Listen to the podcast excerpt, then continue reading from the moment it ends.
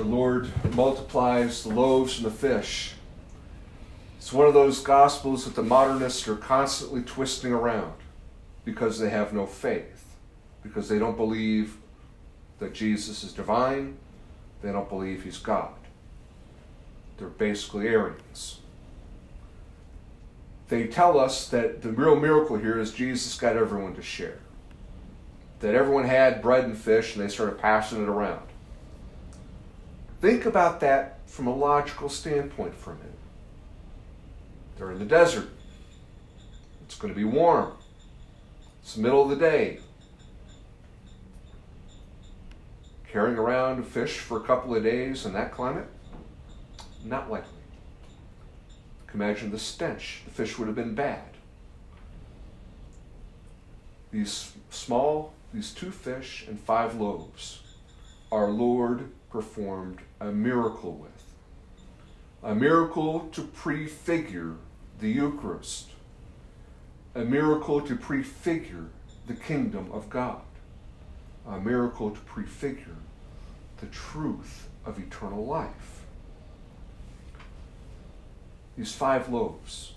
They're not giant loaves of fish. I've loaves of fish, imagine that. Fish bread we're making now. These loaves of bread they're not that big. These are small. And it's feeding this huge multitude because Jesus has the power to take what we bring to Him, to bless it, and use it for His purposes and work wonders with it. Doesn't matter how big or small, whatever we bring to Him for His use, He will wait, He will not let anything go to waste. He picked up all the fragments. But whatever we bring him, he's going to bless and use for his honor and glory and for the salvation of souls. Nothing is too small, nothing is too big. But look at the reaction of the crowd. They're shocked. They've seen all kinds of other miracles. That's why they're still with him. They don't care that he's he might be the Son of God. They want to see another miracle. They want to see signs and wonders. They're looking to be entertained. Isn't that the main, one of the main problems in the church today? People don't care about who Christ is. They don't care about what he offers them. They just want to be entertained. Look at these big parishes that offer these what I'll call rock band masses. Where is the devotion? Where is the reverence? Where is the love of our Lord? No, all it is for them is entertainment. But we who love and serve Jesus Christ see what is happening here. And we can call to mind some very important facts about this location. They're by the Sea of Galilee, and they go up a mountain and there's a lot of green grass. And when you look out from the top of that mountain over the Sea of Galilee, that sea looks as calm like a sheet of glass. So let me read something to you briefly. See if any of this sounds familiar, imagining this scene. The Lord is my shepherd, I shall not want. He makes me lie down in green pastures. He leads me beside still waters. He restores my soul. Leads me in paths of righteousness for his name's sake. Even though I walk through the valley of the shadow of death, I fear no evil, for thou art with me. Thy rod and thy staff, they comfort me. Thou preparest a table before me in the presence of my enemies. Thou anointest my head with oil, and my cup overflows. Surely goodness and mercy shall follow me all the days of my life, and I shall dwell in the house of the Lord forever. Makes me lie down in the green pastures. Hmm. Up a mountain in fields of grass, and he has him reclining in the grass. Besides restful waters, he leads me. The Sea of Galilee, down below, as still as a sheet of glass. peaceful, serene, and calm. Leads me in paths of righteousness for his name's sake. He's teaching them all along the way. And they're following him literally as well as figuratively up the mountain. Even though I walk through the valley of the shadow of death, I fear no evil, for thou art with me. Thy rod and thy staff comfort me. Again, he's the good shepherd. He is taking them through the valley of death, through life on this earth, where life is a continuous battle. He is, is by his rod, the rod of his power, and the staff of him being a shepherd that we are guided. It is by those things that we walk through that valley without fear, that we know the end, who wins in the end. Thou preparest a table before me in the presence of my enemies. Kind of like the altar at Mass being prepared. Because what happens there? Bread and wine aren't multiplied, but they're transformed, transfigured into his very body, blood, soul, and divinity. And it is by this that the sheep are fed. It is by this that we have power over the enemy, the enemy. And it is through that that the valley of the shadow of death is overcome. Because death itself is defeated by Jesus Christ. And Jesus himself tells us, He who eats my body and drinks my blood will have life eternal. So the valley of the shadow of death has no fear for us. It is not something to hold in terror, because by the power of Jesus Christ it has been conquered. Anoint my head with oil, my cup overflows. The superabundance of God's grace that we receive in the Eucharist and in the sacraments in general are shown in this connection here. Surely goodness and mercy shall follow me all the days of my life, and I shall dwell in the house of the Lord forever. Again, he who eats my body and drinks my blood shall have life eternal. He offers us all we need. He performs the miracle and he gives us the access to himself. Woe to the shepherds who are not feeding their flock. Woe to the bishops, the priests, who have denied the sacraments to the faithful during this kung flu. Woe to the bishops, especially, who have forbidden baptisms, anointings, and have denied the sacraments to the faithful, denied the very lifeblood of the soul of the Eucharist, denied the cleansing waters, denied the cleansing words of absolution. And yet, these same people who would deny the faithful the sacraments, violate canon law, would say that chapels like this are forbidden to Catholics. Have to ask yourself what are they afraid of? They're afraid of their people learning the truth and walking away from their money changer ways, their false teaching, their heresy. In chapels like this around the country and around the world, the, the sheep were fed when they refused to do it themselves. And yet they now condemn people like me and people like you.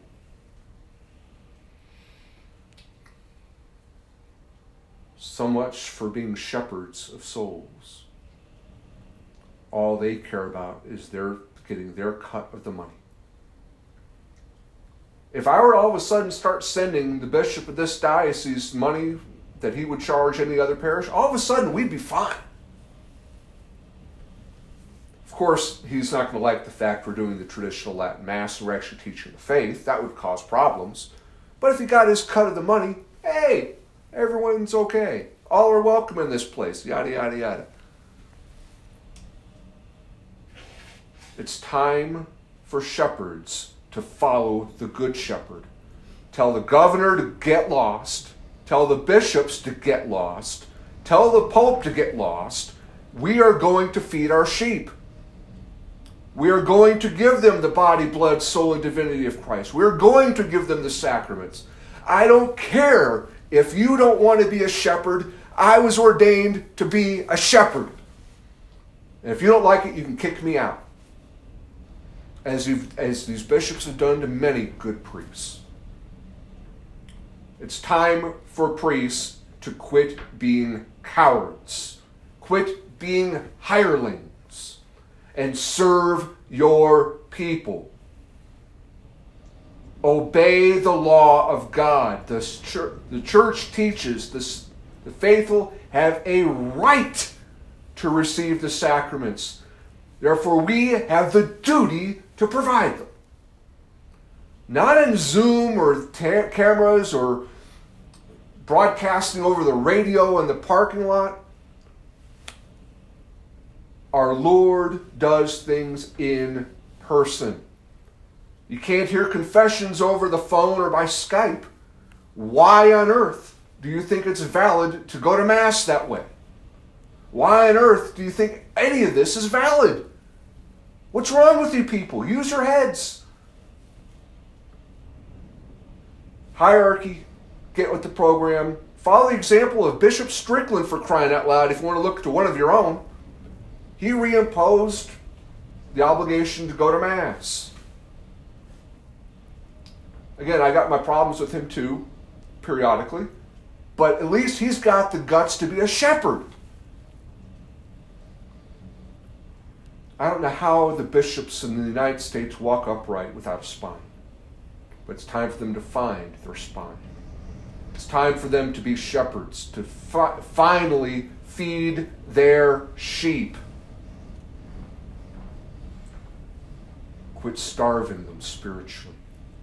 Quit letting them walk into hell simply because the priests are too afraid to hear their confessions. And for the love of God, quit uh, trying to say people like the Society of St. Pius X or others like them are not in communion with the church. They are teaching the faith. I'm not part of the Society of St. Pius X. I have no loyalty to them whatsoever, but I do have tremendous respect for them.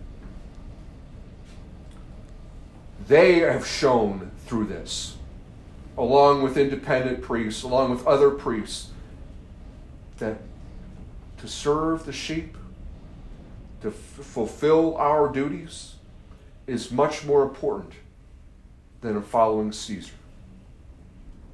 We have chosen to obey God rather than men. And until the hierarchy decides to fulfill their obligations, to actually start teaching the one holy Catholic and apostolic faith, not this watered down tripe you get in most parishes, not these rock and roll masses, not these alpha programs that are teaching Protestantism in the name of Catholicism, not any of this pro sodomy nonsense that bishops are spouting along with Pastor Jimmy Martin of the Jesuit Church. That's leading souls to hell. That is not teaching them. That is not guiding them. That is not the rod and staff of Christ. It's the rod and staff of Satan. It is shepherding them to hell. Not to green pastures, not to restful waters, not to the table that overflows with God's goodness. We who follow Christ want the church to be the church. We want the bishops to be bishops. We want priests to be priests. Find your courage, find your spine. The faithful deserve better from you. and to follow the logic of what's being done by the Conference of Bishops, to follow the logic of what's being obeyed falsely by the priests, is to say that physical safety trumps spiritual well being. Therefore, every martyr was a complete blithering idiot. That is what the church is showing us in action. Is that the hierarchy thinks to be a martyr is to be a fool, to be stupid. Is that the faith of the Catholic Church? No, it isn't. Look to those who are willing to go out on a limb, to suffer, to die. Those who are willing to follow Christ, come what may. Where is the church? Wherever the Catholic faith is held whole and entire, there is the church. So, Monsignor, so, bishops, you have not held or taught the Catholic faith. We've held and taught the society of me, my own self importance. You have taught the cult of Caesar, not the cult of Jesus Christ. Why do you think no one is coming back to your churches as they reopen? They might be doing stuff in your Zoom, this, that, and other thing, but they're not showing up for Mass because you have taught them the Eucharist is unimportant. Our Lord is unimportant. All that matters is their physical safety. That's not what our Lord teaches. Our Lord says, I am the way, the truth, and the life. And he who eats my body and drinks my blood will have life everlasting. Therefore, he who does not eat his flesh and blood and drink his blood does not have life eternal. Therefore, he is saying, unless you receive these sacraments, you're going to hell. That's what he's saying ultimately. And the bishops have said, you know what? Christ is wrong. We know better than him. These monsignors are saying, you people are going to these other church chapels to receive this? You're fools. You're risking your safety for something that's unimportant. Then again, it's over that that I had to leave that certain Monsignor's parish because he didn't believe in the Eucharist, apparently. The truth of the matter is simple the Eucharist is essential for salvation. The church is essential for salvation. As the church has always taught, outside of the church, there is no salvation. These priests and bishops have placed themselves and their flocks outside of the church by not holding and teaching and providing. Pray for them. Their souls are in grave, grave peril as the dust is being blown by the wind, so will they be blown around the fires and winds of hell unless they repent. May we hold fast to the body and blood, soul and divinity of Jesus Christ. Reclining at his altar, reclining in the green and verdant pastures beside those restful waters, fear of free, free of fear from the valley of dark, the shadow of death, that we may rejoice in the sight of our enemies, that we may truly enter the Lord's house. For let us rejoice when we hear them say, Let us go into the house of the Lord. For a day in his courtyards are better than a thousand elsewhere. May we rejoice that we have the true holy, Catholic, and apostolic faith, and that we still have our Lord Jesus Christ, body, blood, soul, and divinity in the Eucharist, and that no power of earth or hell can ever take that from us.